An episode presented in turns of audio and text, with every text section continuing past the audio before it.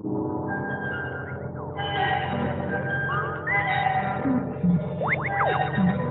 you.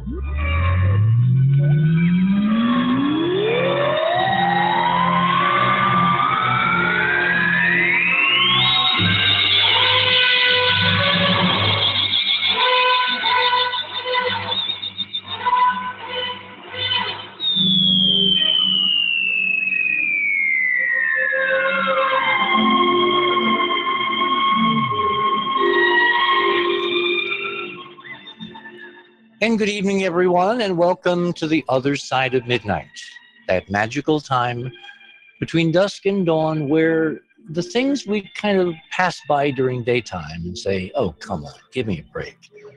This time of night, you know, you kind of take a second look, and uh, as I've said so many times on air before, the things we used to only talk about at this time of night, well, now they're occurring 24 7 I mean, our life has turned into science fiction. Our politics have turned into howdy doody, and um, gosh, I could I could keep extending the metaphors. But tonight's show is a very special show. This is a kind of a memorial show to a friend and colleague who is no longer with us, um, Art Bell. And our, our guest this evening is an old friend of mine, Howard Hughes, who whose whole career was kind of jump started by listening to art.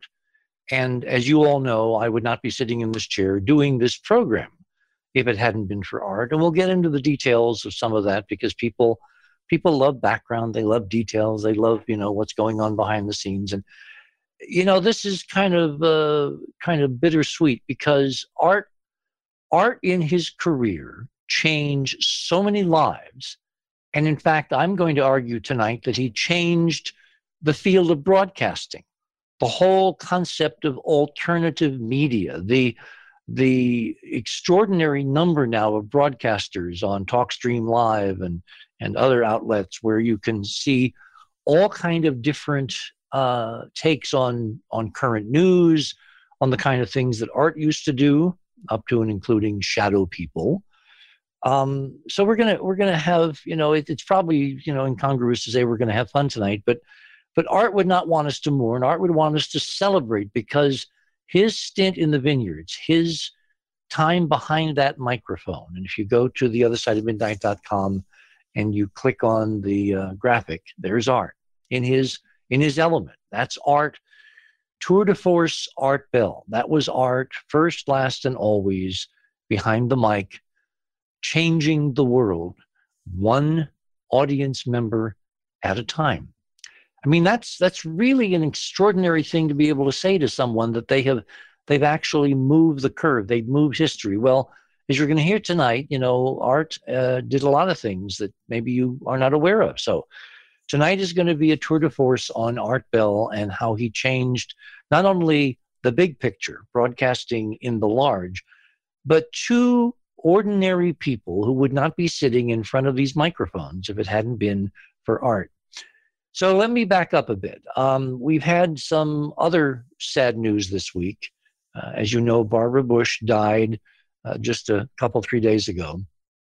If you go to our homepage, the other side of midnight.com, or, and you click on uh, the, the graphic for tonight's show page, you'll see a, a picture there on both pages.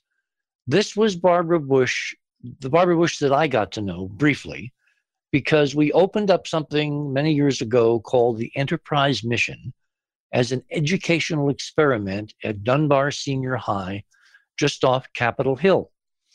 And we, I mean, that that's a whole story in itself. I don't want to get bogged down in that. But ultimately, uh, the Enterprise Mission, which was a pioneering educational experiment, utilizing computers and satellites and connections with NASA and all that.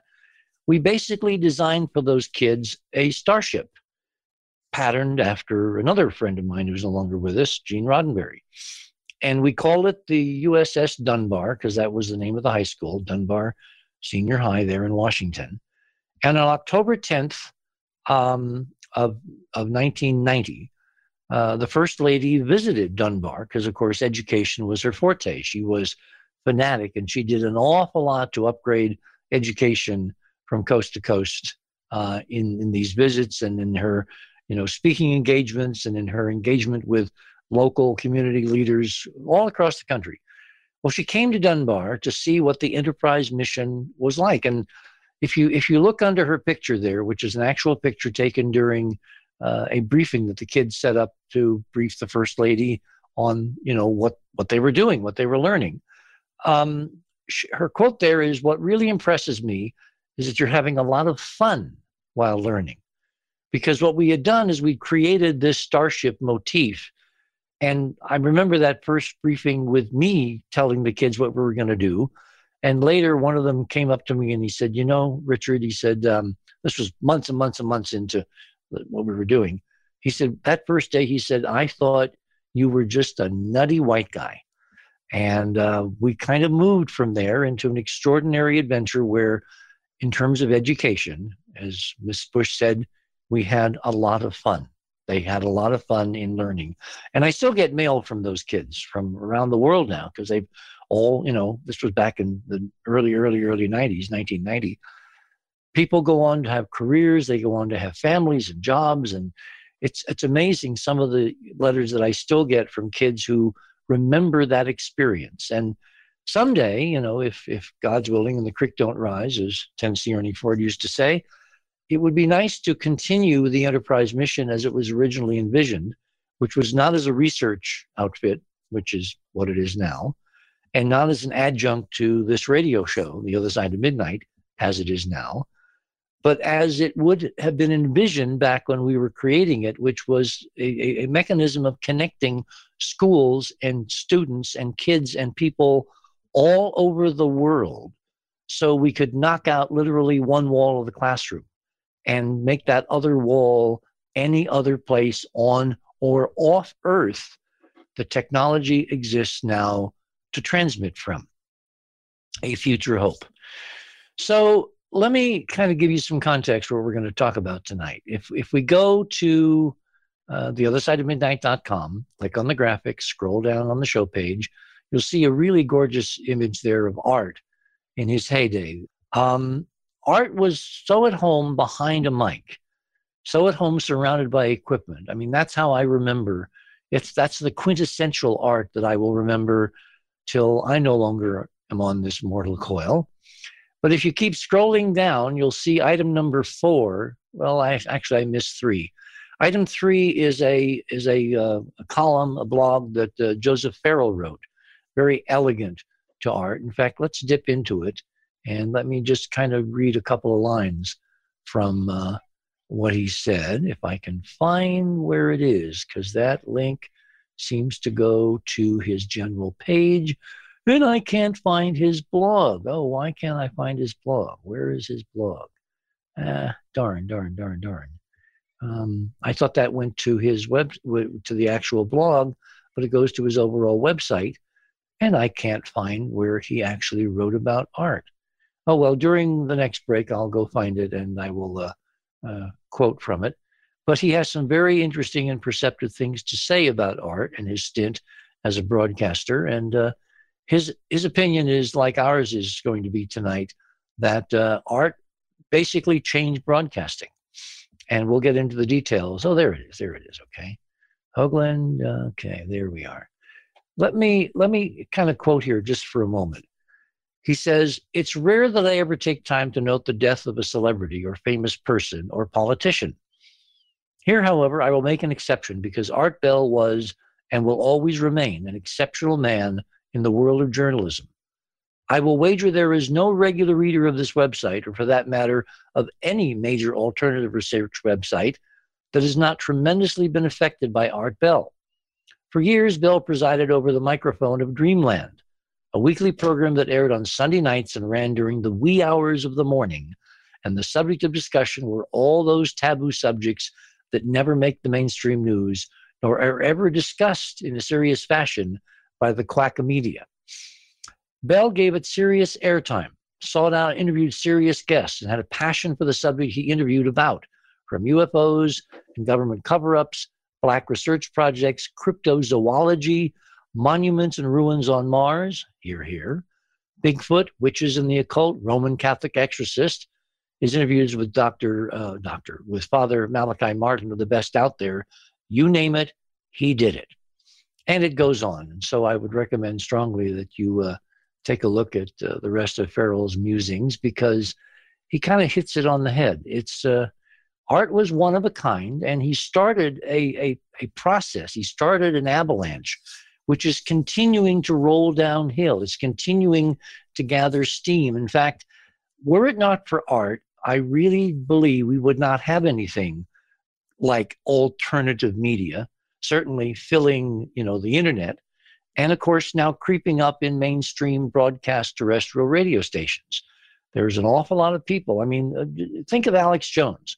Where would Alex Jones be if art had not blazed the trail before Jones took to the air and did all the things that he is both renowned for and critiqued for and uh, criticized for, and you name it. But see, discussion and many points of view on subjects familiar and subjects unfamiliar. That was that was Art Bell. And as as Joseph said a moment ago, um, art made taboo subjects mainstream, and we're going to talk about that. So now go down to item number four. After months and months and months, NASA has finally got a new uh, leader. And if you click on that, it will take you to an article in the Atlantic. And I'll read you a couple things here. Um, lawmakers voted 50 to 49. Boy, that's that's really a hair hair trigger. On Thursday, to approve the nomination of Jim Bridenstine, a Republican congressman from Oklahoma, for the new NASA administrator, following months of debate over his qualifications and growing uncertainty over leadership at the agency. The vote was split along party lines, and for a few tense moments, it seemed like maybe one Republican senator, Jeff Flake from Arizona, would join Democrats in their opposition. Tammy Duckworth, the Democrat from Illinois, who has been away from the Hill after having a baby earlier this month, came to the Senate floor to cast her vote in case Flake didn't flip with her newborn daughter in tow. After 15 months without an administrator, the last one was Charlie Bolden, the new administrator was sworn in. This is the longest NASA has been without a permanent chief since its origins. Um, and you could go on and on and read all that. But the interesting thing about Bridenstine is he's a obvious hand-picked choice. Is that a phrase? Well, it is now. Uh, of our current president. And that means that uh, there's an awful lot of controversy and an awful lot of discussion and it's going to be very interesting to see what Bridenstine does in the era of Musk and the era of Jobs and the era of, um, uh, you know, our, our guy from Amazon who is launching rockets in a program called uh, Origins, Blue Origins. I mean, the field is moving from government to private enterprise. And it's going to be interesting to see what Bridenstine, who has some very intriguing ideas, even though he doesn't have a science background, Remember, the most famous and important and pivotal NASA administrator in its history, James Webb, who created the mechanism of taking us to the moon under Kennedy. He didn't have a science background either. So I'm kind of uh, an agnostic on, on Bridenstine, and I wait to see with great interest where he leads this agency in an era of extraordinary change, both on Earth and in space. Item number five there is a meteor shower tonight and tomorrow night, the Lyrids. And if you've been listening to some of our past shows, particularly those that I've done with Chris Knowles, you know that Lyra, the constellation of Lyra, which represents, depending upon how you squint and your, you know, your cultural background, either a vulture or an eagle, um, is a very important uh, constellation in the pantheon of constellations in the sky that have really interesting, deep meanings. And sometime soon, we're going to do another show with Chris, and we're going to talk about something that he discovered just a few days ago.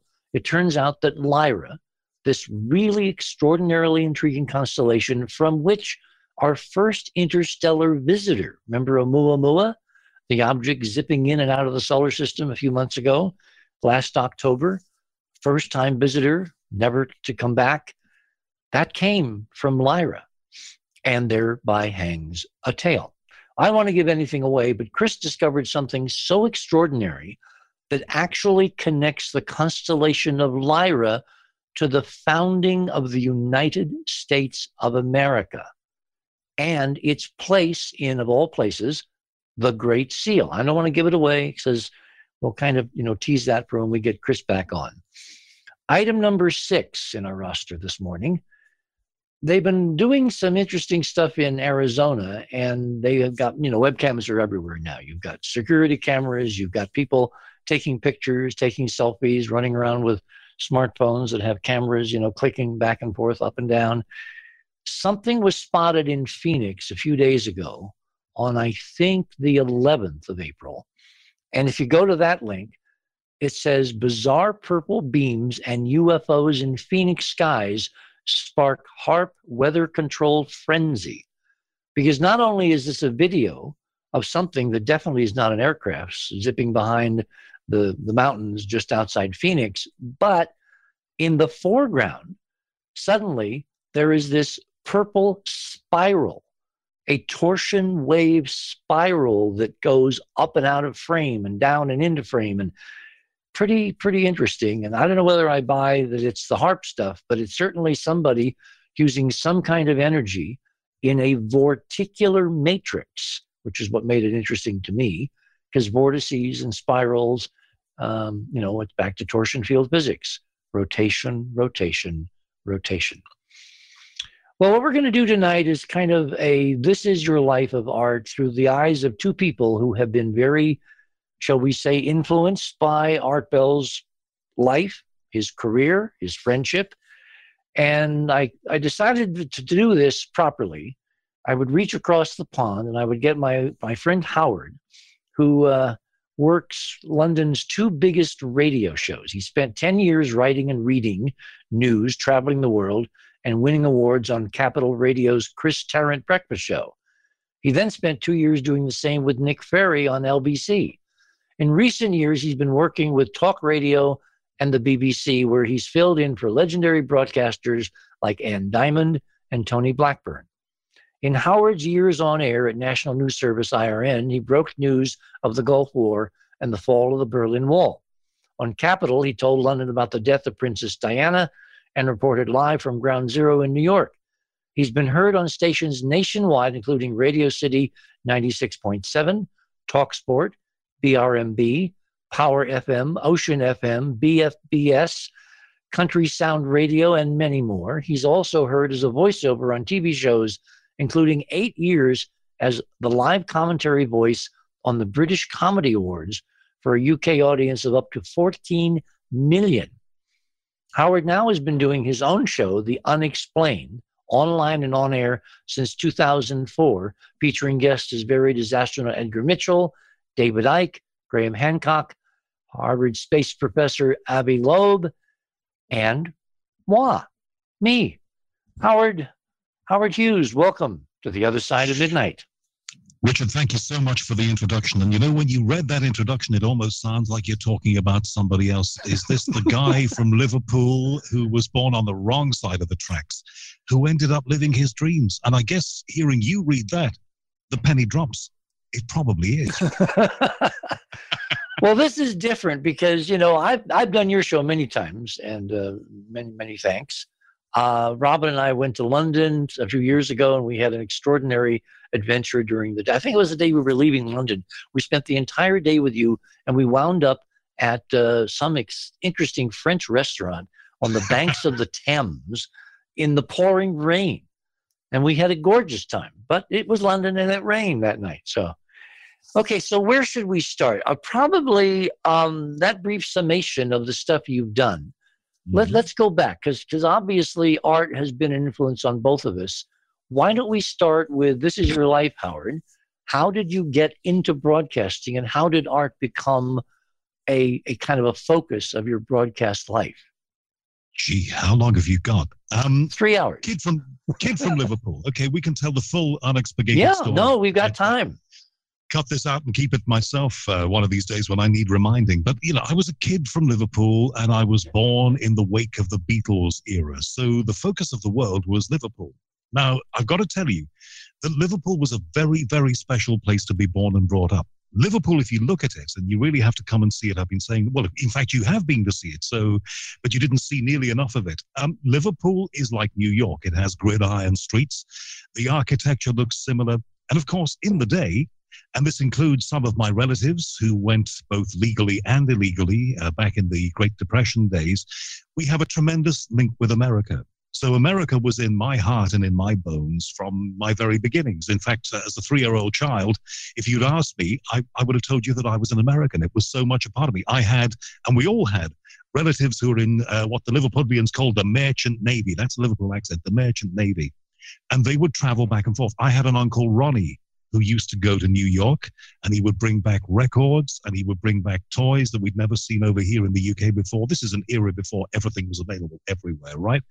So we, I was in that sense very much connected to America. Now, for a guy who was born to a policeman father and a secretary mother, uh, I had theatrical and broadcasting leanings from the very beginning. I would sit on the swing in our garden and I would sing the lyrics to the latest pop songs to the neighbors who, strangely enough, uh, loved it. So my mother realized I was always going to be somebody who performed. I think that was pretty clear from the age of four that I was going to do something like that. Uh, and my heroes, as I grew up and got interested in shortwave radio, were always the American ones. So I would go cold and quiet whenever they reran Rowan and Martin's Laugh-In on TV. And Gary Owens would say, beautiful downtown Burbank. And I used to see that guy cupping his ear and think, I want to stand at a big RCA microphone and say those words. So America was my biggest influence. Now that's done me no favors uh, with organizations like the BBC over here, because I copied a lot of the things I heard going out in America. So oh I'm listening to the Voice of America. And I was also able to receive, I mean, you're getting the full story here if, if you've time for it, uh, to receive the raw feed of um, information, of features for the American Forces stations, which used to be carried on a shortwave transmitter not very far from Liverpool. So you could hear it loud and clear. And I would hear things like Paul Harvey, good day. Mm. Uh, and all of those various features being sent as a raw feed to uh, America's radio stations for the forces, the troops in Europe. So again, there was another influence there. So people like Paul Harvey became part of my life, and uh, Casey Kasem's American Top 40 in the 70s became a part of my life. And then I started DXing, as Art would know that term. DXing is long distance listening. Shortwave listeners, AM radio listeners know all about DXing. You know, we're dumping AM radio in, in Europe here. We're going digital, and that's a big, big shame. At least you're keeping it there. I would stay up until two, three o'clock in the morning trying to hear in Liverpool during the winter months when it's dark both sides of the Atlantic, WABC, oh my God. Pittsburgh, uh, VOCM from St. John's, Newfoundland, the only V station in Canada. All the others are C uh, prefix. So I would stay up doing that. So I, as we say over here, you know, I kind of bought the T-shirt, sent the postcard, I earned my credentials, and the people who I revered were the guys with the big voices on 10 10 wins. You give us 20 minutes, we'll give you the work. So this was, this was, I mean, at school they thought I was a complete nut. Um, I had to, in those days, in order to be able to broadcast, you had to smooth out your accent. So I had to lose my Liverpool accent, which was a little bit like that.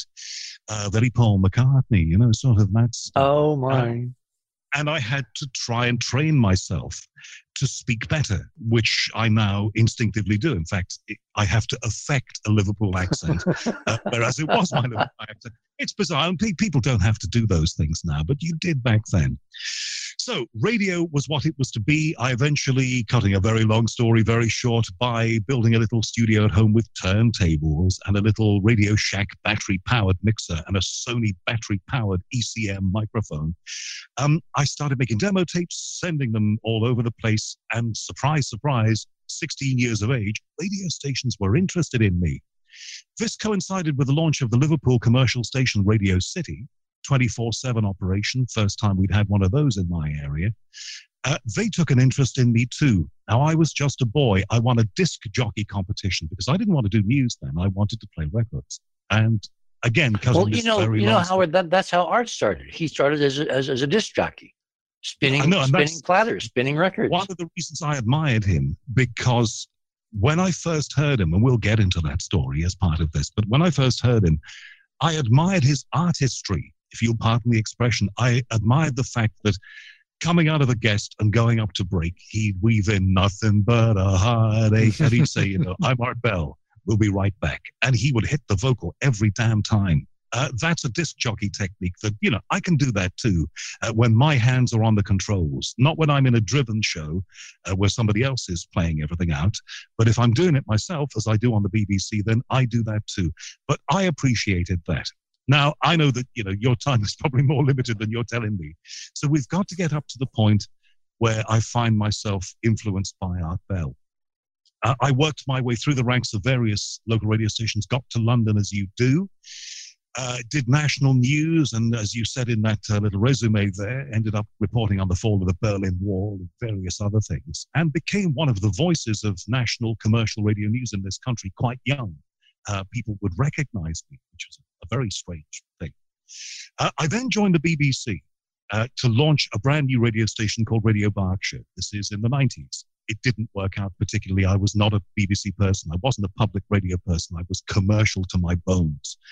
So I left after a year and ended up on the biggest commercial radio station in London, Capital Radio, on the morning drive show, which, if I tell you numerically, was as big as Scott Shannon or uh, what's that, Ryan Seacrest, any of those shows numerically in terms of the millions in a big city, we were that size. And I was the breakfast morning drive news guy. I used to write it uh, put together snappy bulletins and deliver them. I was also a character on the show, and I would go around the world with the show.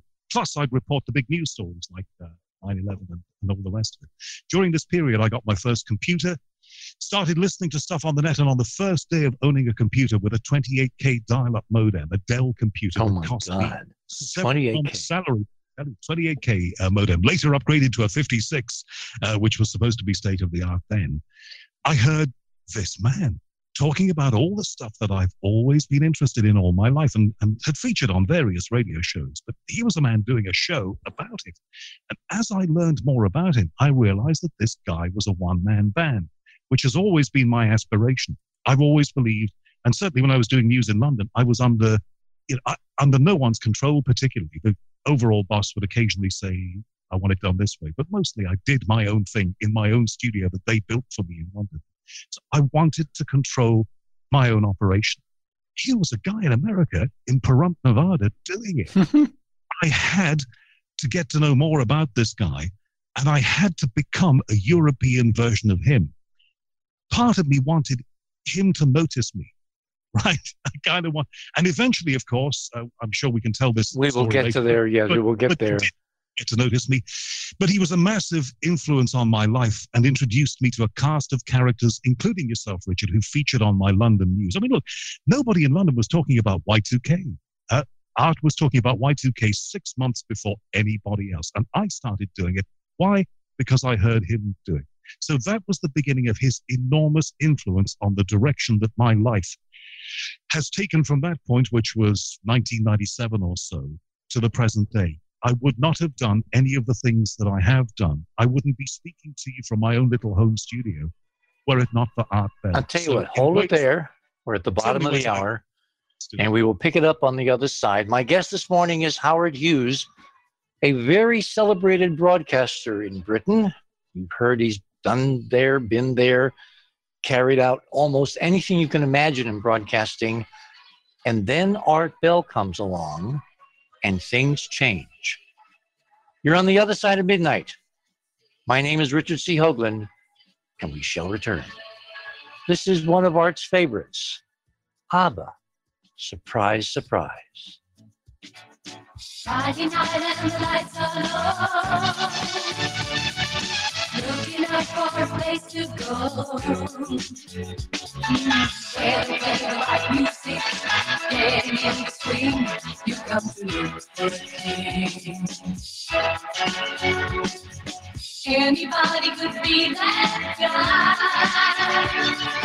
Not as young and the music's high.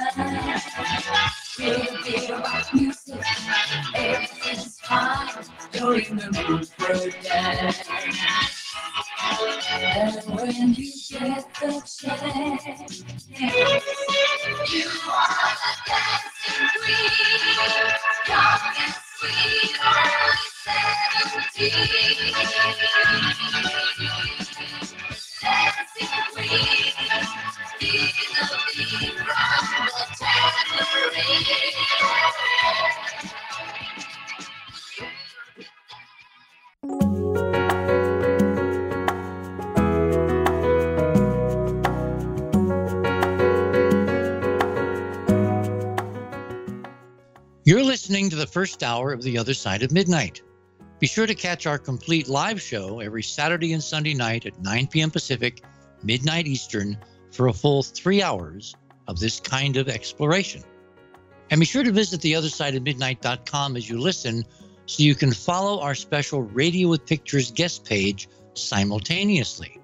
The Cynthia, our hardworking producer, specifically prepares to illustrate the topics discussed each show. Why? Because there is vital additional information on that Radio with Pictures guest page that I assure you will immeasurably enhance your understanding and enjoyment what our guests are describing. I mean, would you rather listen to a guest talk about NASA images of ancient artifacts on Mars or simultaneously be able to follow the official NASA images showing you as you're listening the ruins? If you'd like to listen at your convenience to all our shows, including our unique Radio Pictures feature, please visit theothersideofmidnight.com and click on the Join Club 19.5 link in the left hand column. Okay, what do you get with your Club 19.5 membership, besides helping the show literally stay on the air? Well, first of all, you will exclusively, this is not available to the general public, enjoy our enhanced ad free podcast, courtesy of Chris Bell automatically downloading all the latest The Other Side of Midnight shows directly to your favorite podcast device so you can listen when you want to. Further, as a full Club 19.5 member, you will gain exclusive access to our The Other Side of Midnight 24 7 chat server. What I can't help calling the Open Hailing Frequencies Room, which is available only to members 24 7. Now, during the show, that's where you will find other 19.5 members and sometimes even members of the bridge crew, my guests, and even me uh, when I have time. Regardless, you can always relay live questions to me during the show just by going to the Open Hailing Frequencies room. Of course, when we're not on the air with your 19.5 membership, you can visit our Club 19.5 radio archives anytime and download all our shows directly to your computer which will automatically provide you a screen size that allows you to really examine the remarkable images Cynthia posts for each show. Okay, here's where I need to get kind of super serious. Club 19.5 is how our show is currently solely supported. In my hopefully not vain attempt to keep commercials to a minimum. If you're concerned about keeping us on the air, if you want to hear information that has been vetted far more than perhaps any other show, the best way to ensure that is to join Club 19.5 and get your friends and family to join too. And if you don't know already, when I drop by open hailing frequencies, you can even ask me directly what the ultimate meaning is behind 19.5. Literally, the most exclusive club in the world. Please join me and my interesting guests on this very stream every Saturday and Sunday night at 9 p.m. Pacific, midnight Eastern, and be sure to come back and listen to our live three hour shows. Thanks for listening. And now, back to the show.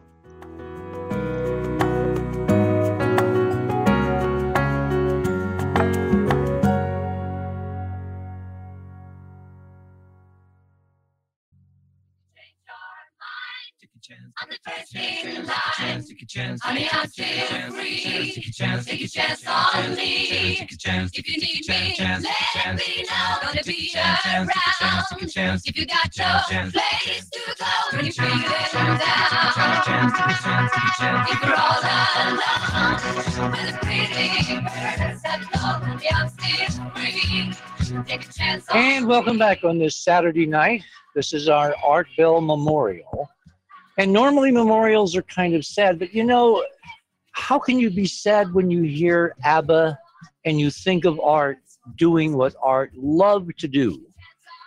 Behind that mic, talking into the night and changing, literally, not an overstatement, changing the world. You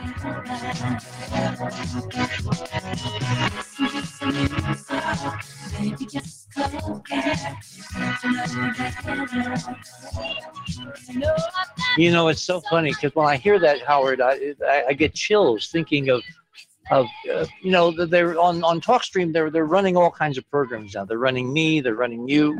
They're running art. You know, twenty four seven. You can go to the new paranormal uh, links on TalkStream Live, and you can get all these shows.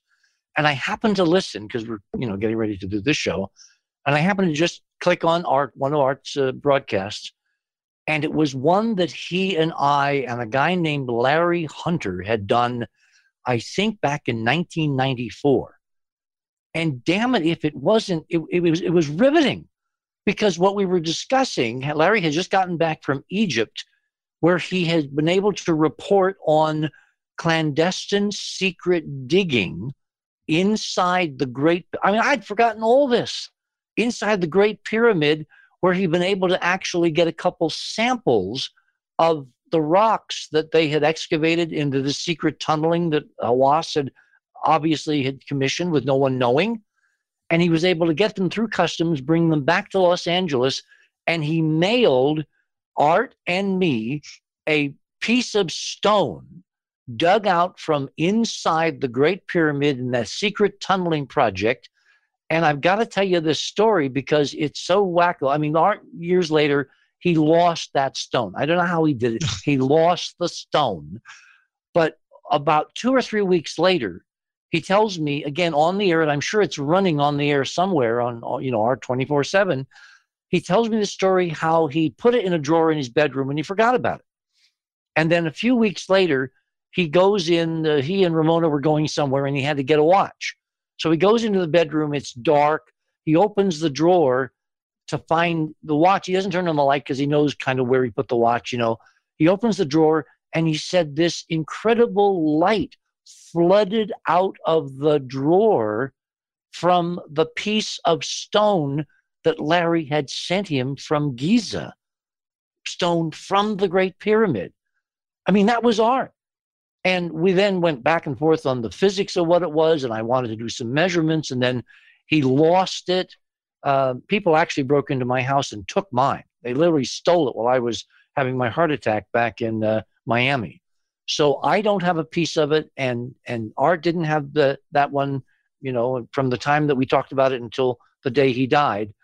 But I would love to know what it was that caused this incredible glow, because apparently he had the, the stone sitting next to a radium dial watch, and it was the watch that was glowing fiercely.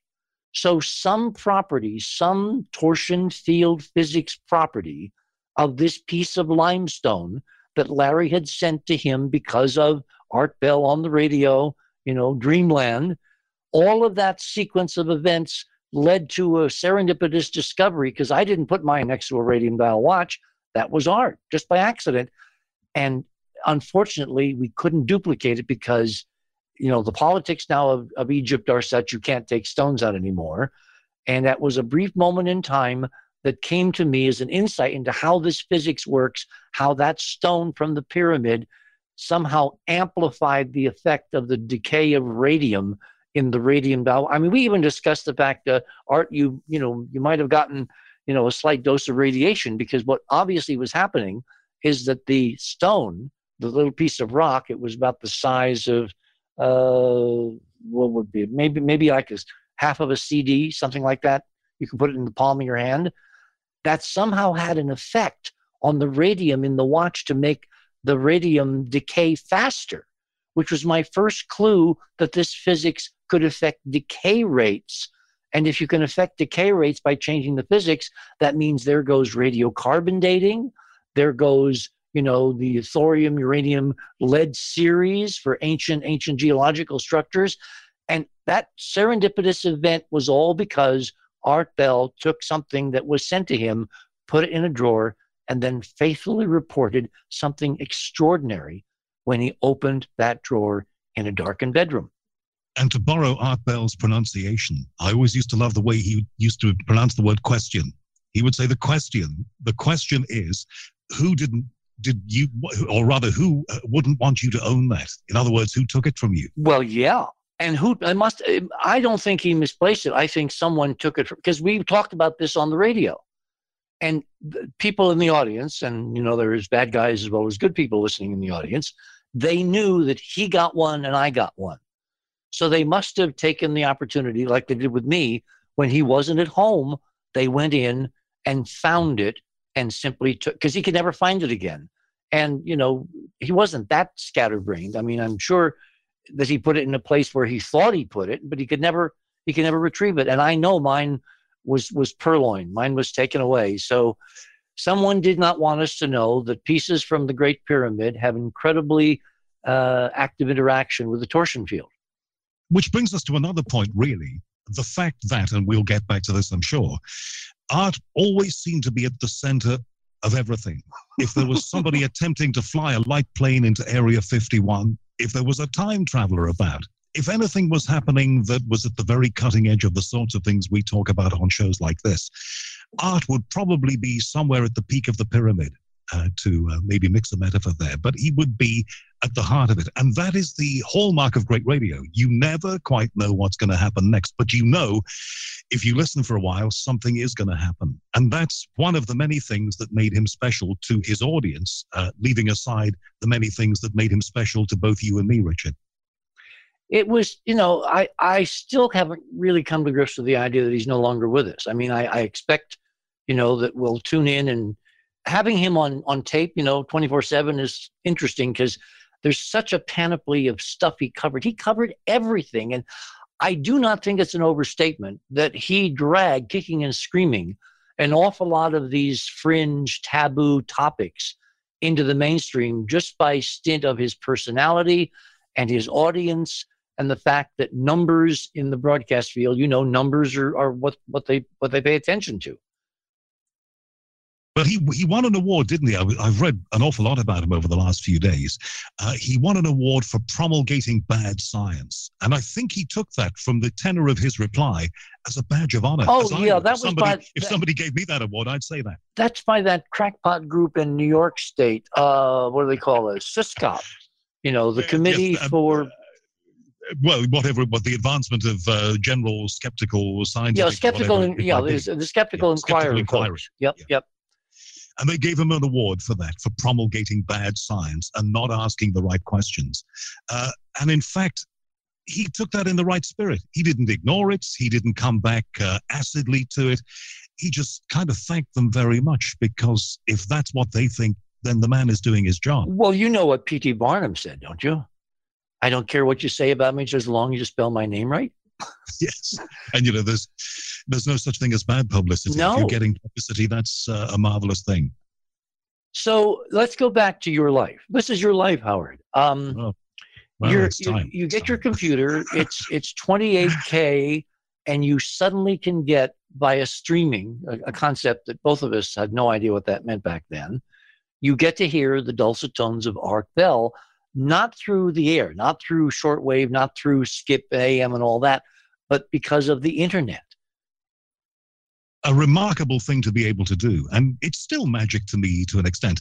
And I then discovered that they were highly illegal. You know, the UK is more regulated in so many ways than the United States. Uh, but I then discovered how to get hold of a little handheld FM transmitter. Of course, you can buy these things quite openly now. But in those days, you had to import them from America or find somebody who might be able in this country to sell you one. So I got a little FM transmitter.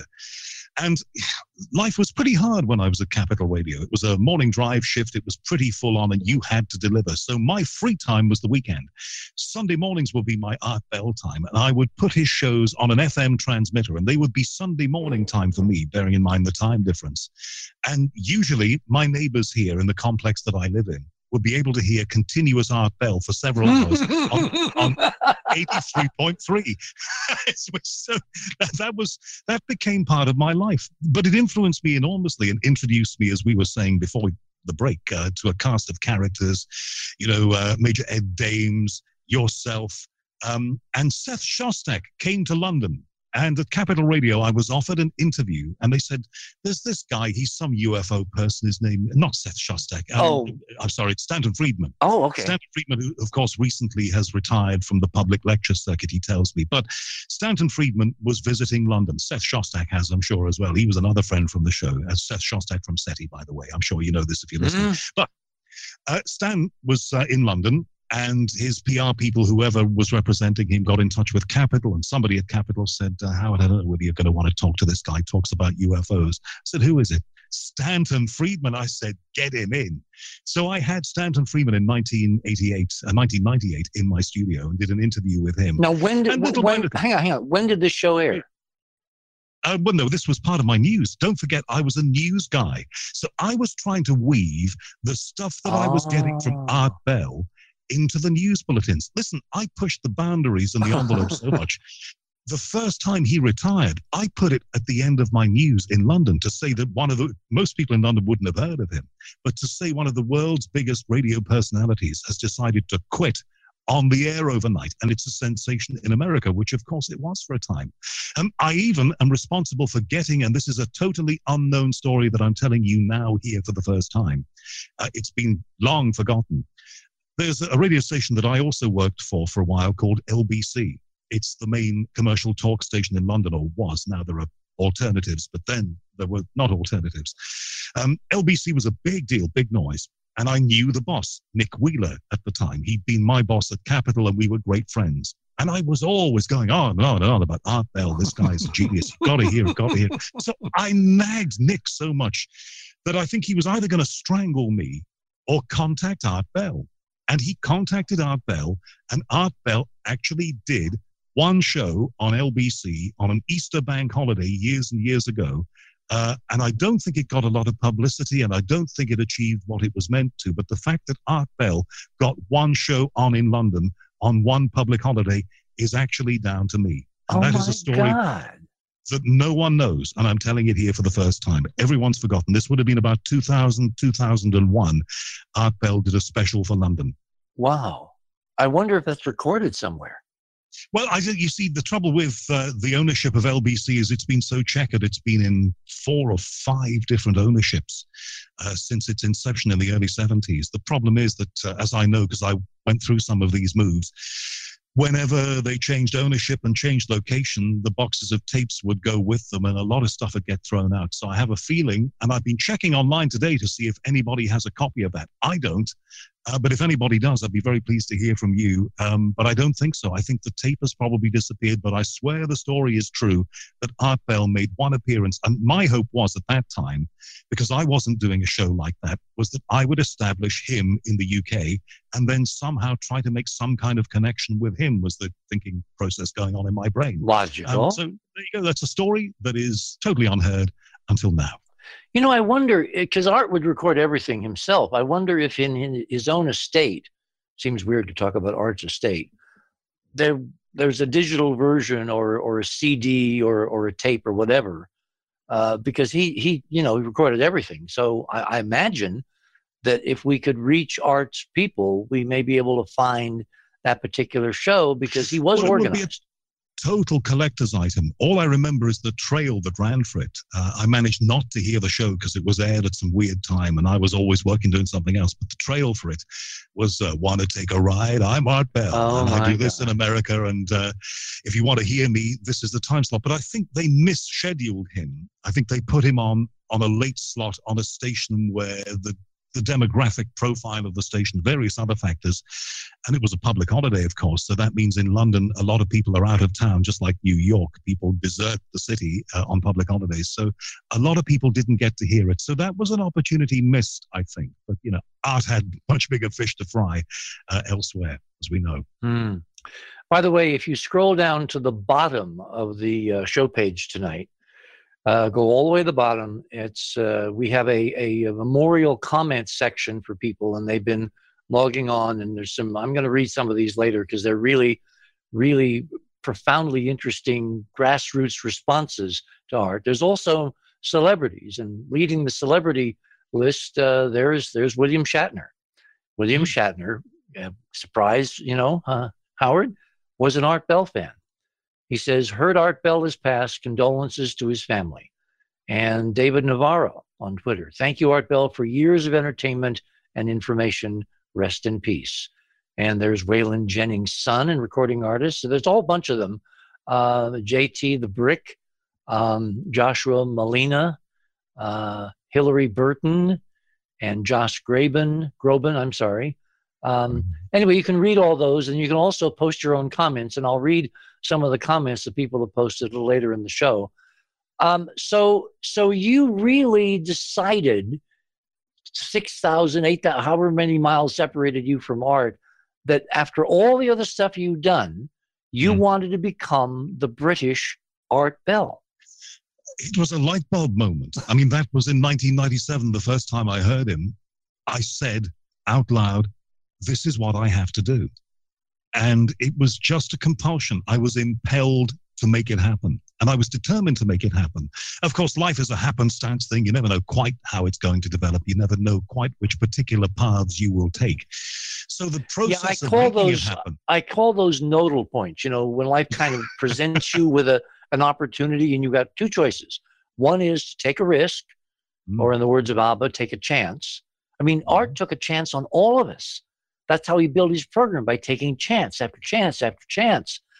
Mm. And so you had this big decision. Do I? Because obviously the whole Bell format, the whole Bell paradigm, was kind of in daytime taboo over there. I think at any time, somewhat taboo over here. People are more skeptical and even to an extent more cynical about it, or they were. I don't think they are now. I certainly have got a very good audience for this, but we're talking about a previous era. But Brits are people who are very hard to convince about these things and they would rather disbelieve. I wanted to bring to it my journalistic training. So wait, wait, wait, wait, wait, wait. Britain is the home of seances and haunted castles and mansions and And don't forget Arthur Conan Doyle. Oh, well, was Sherlock, yeah. of the Ghost Club in this country. So a lot of these people were connected, but uh, Brits tend to lead a double life. You know, on one side of it, if you mention some of these things, and look, let's talk, we're talking 15, 20 years ago now. I think it's different now. If you mention these topics in common conversation, people would often say to your face, Oh, that's so wacko. That's ridiculous. That's stupid. And of course, there's no truth in it. But they probably go home, and if there was something on the TV about ancient aliens or about uh, the face on Mars, Richard, they'll be rapt and really interested in it. So I think there's a. It's not a hypocrisy. Let's not say So that. It's a so you're so your countrymen were kind of about this material, these subjects, the way they were in the Victorian era, where in public sex was taboo, and behind the scenes it was Katie bar the door. Well, I, I've never quite made a comparison between sex and these issues, but uh, since you mention it, I think I think that's that's very much the same kind of attitude. So I faced a certain amount of opposition, but I was determined. I've I've always been determined to try and instill within it a journalistic credibility. Well, I remember one of our first conversations. You said, "Can you introduce me to art?" yes, I know. I'm sorry about unabashedly. Well, no, I mean, I, I, I felt very honored because one of my fortes is I love introducing people that I know to other people that I know that they should know. I mean, so to me, it was a natural.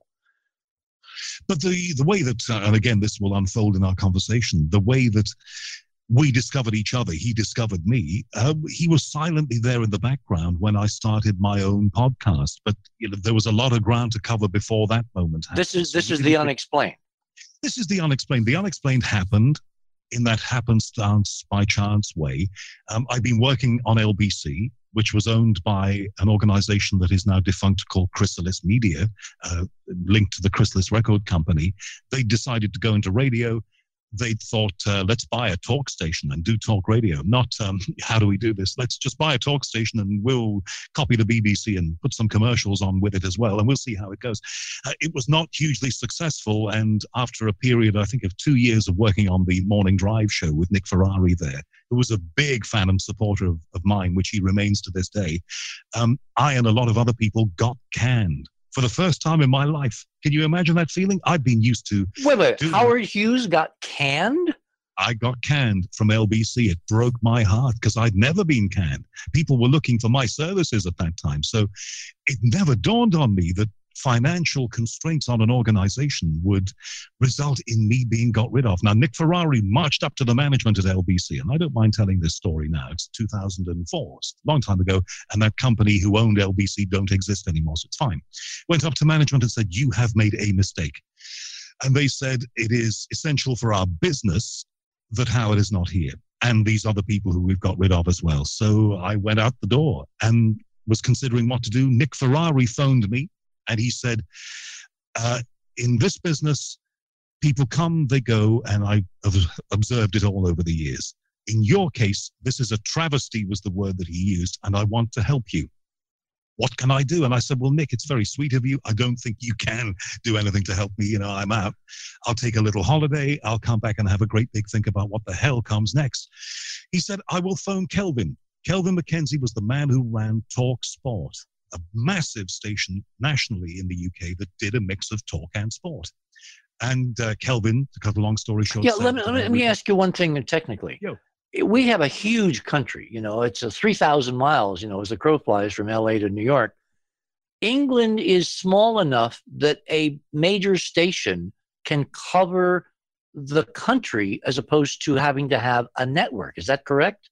Well, through a network of transmitters. Uh, don't forget, we're very much into digital radio now. So for Talk Sport, which uh, still exists and is absolutely thriving as the number one commercial uh, station in this country, uh, to reach people digitally, it's probably got a network of something like 100 uh, digital transmitters in localities and neighborhoods.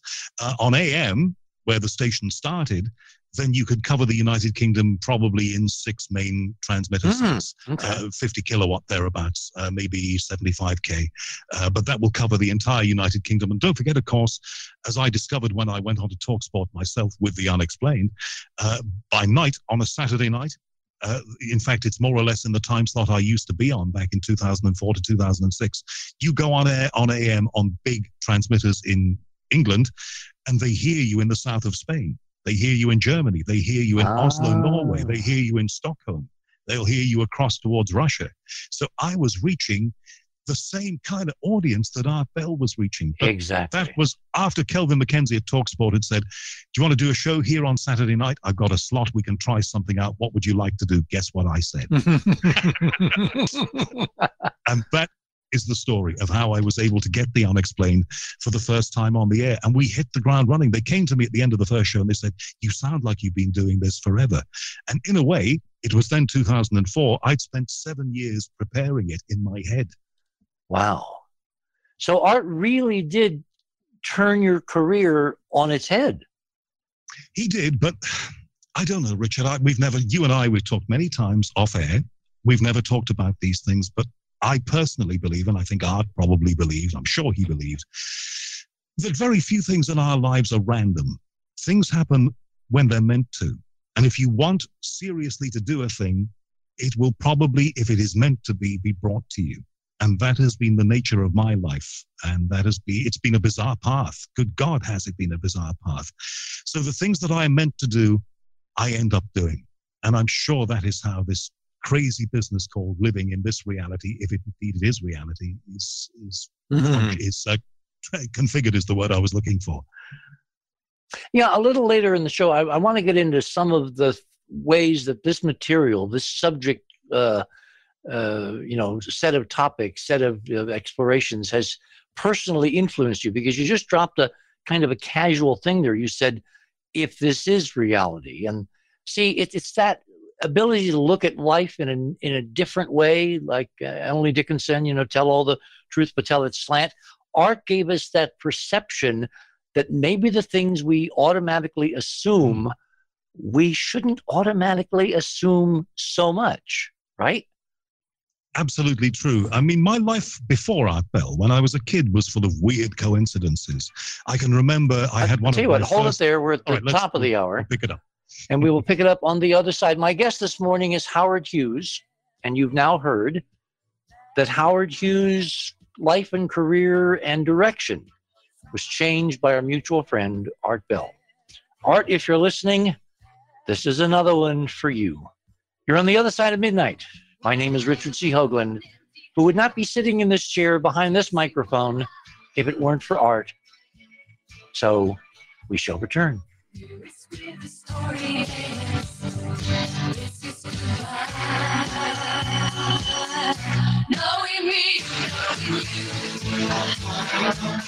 is nothing we can do. Knowing me, knowing you. We just have to face it this time. We lose time. Breaking up is never easy. I know what I had to go. Knowing me, knowing you,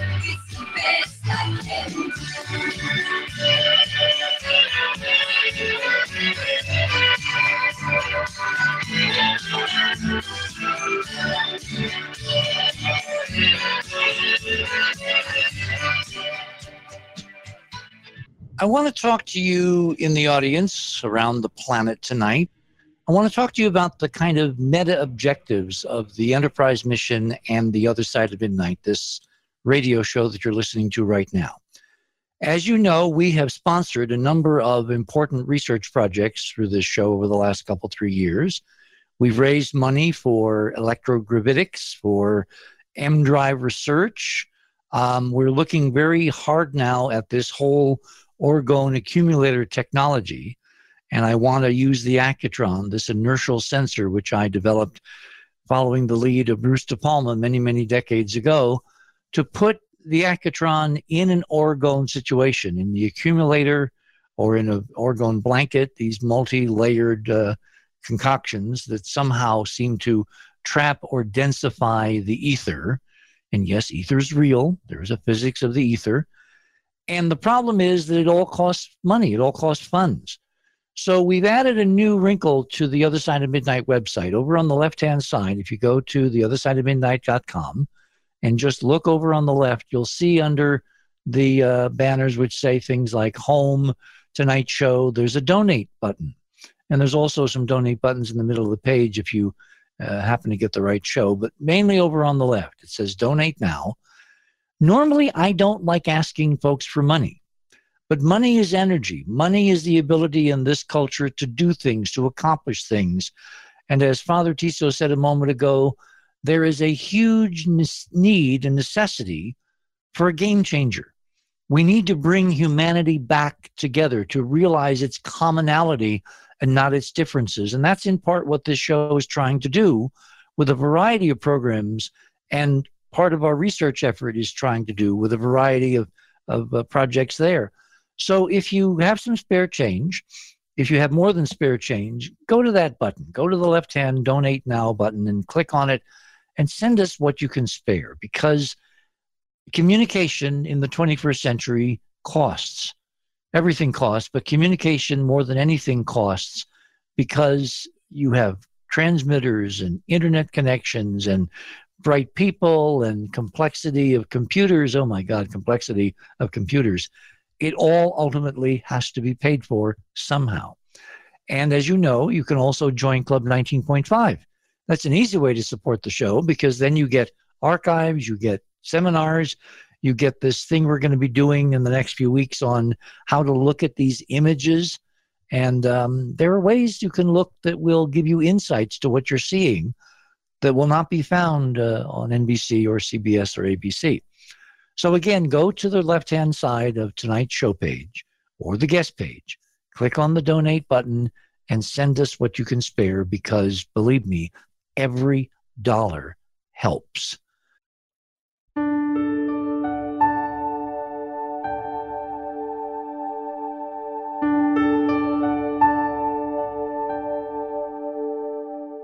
Thanks for listening to this exciting first hour. Now, the second and third hour of the show is available to Club 19.5 members only. Please support the show by subscribing to Club 19.5 and join our very interesting community. To do that, please visit the website, theothersideofmidnight.com, and click on the Join Club 19.5 link in the left hand column. As a Club 19.5 member, you'll gain access to the rest of this show and all previous 350 plus shows that we have done. Now, recent Club 19.5 member archive recording have the commercials removed and the sound quality has been enhanced. You'll also receive a dedicated private podcast feed that contains these enhanced show recordings. And you'll be able to download the MP3 files directly from the archive if you prefer. As a Club 19.5 member, you'll have access to a private chat server that member use to chat about the show during the show, and you will have a direct channel to post a question that will be read on the air to the guest. And you'll have a place to post questions during our open hailing frequencies. We realize that not everyone wants to call in live, and this gives you an easy way to participate in a live show without having to participate. Club 19.5 members can use this private chat to talk about the shows, ask questions, suggest new guests, and I may even pop on from time to time to answer specific questions. Also, the entire bridge crew is in these participating chat channels, so you can interact with them as well. You'll also be the first to preview our new videos and reports. We'll be adding exclusive new features to Club 19.5 as we go forward, and boy, have we got some amazing things to tell you about in the coming weeks. So please support the show and don't miss all the exciting new things we have planned. I want to thank all our Club 19.5 members because without your guys' support, this show would not be on the air. Please help us continue growing the show by subscribing to Club 19.5 today. And when I say we really need you, we really need you. Over and out.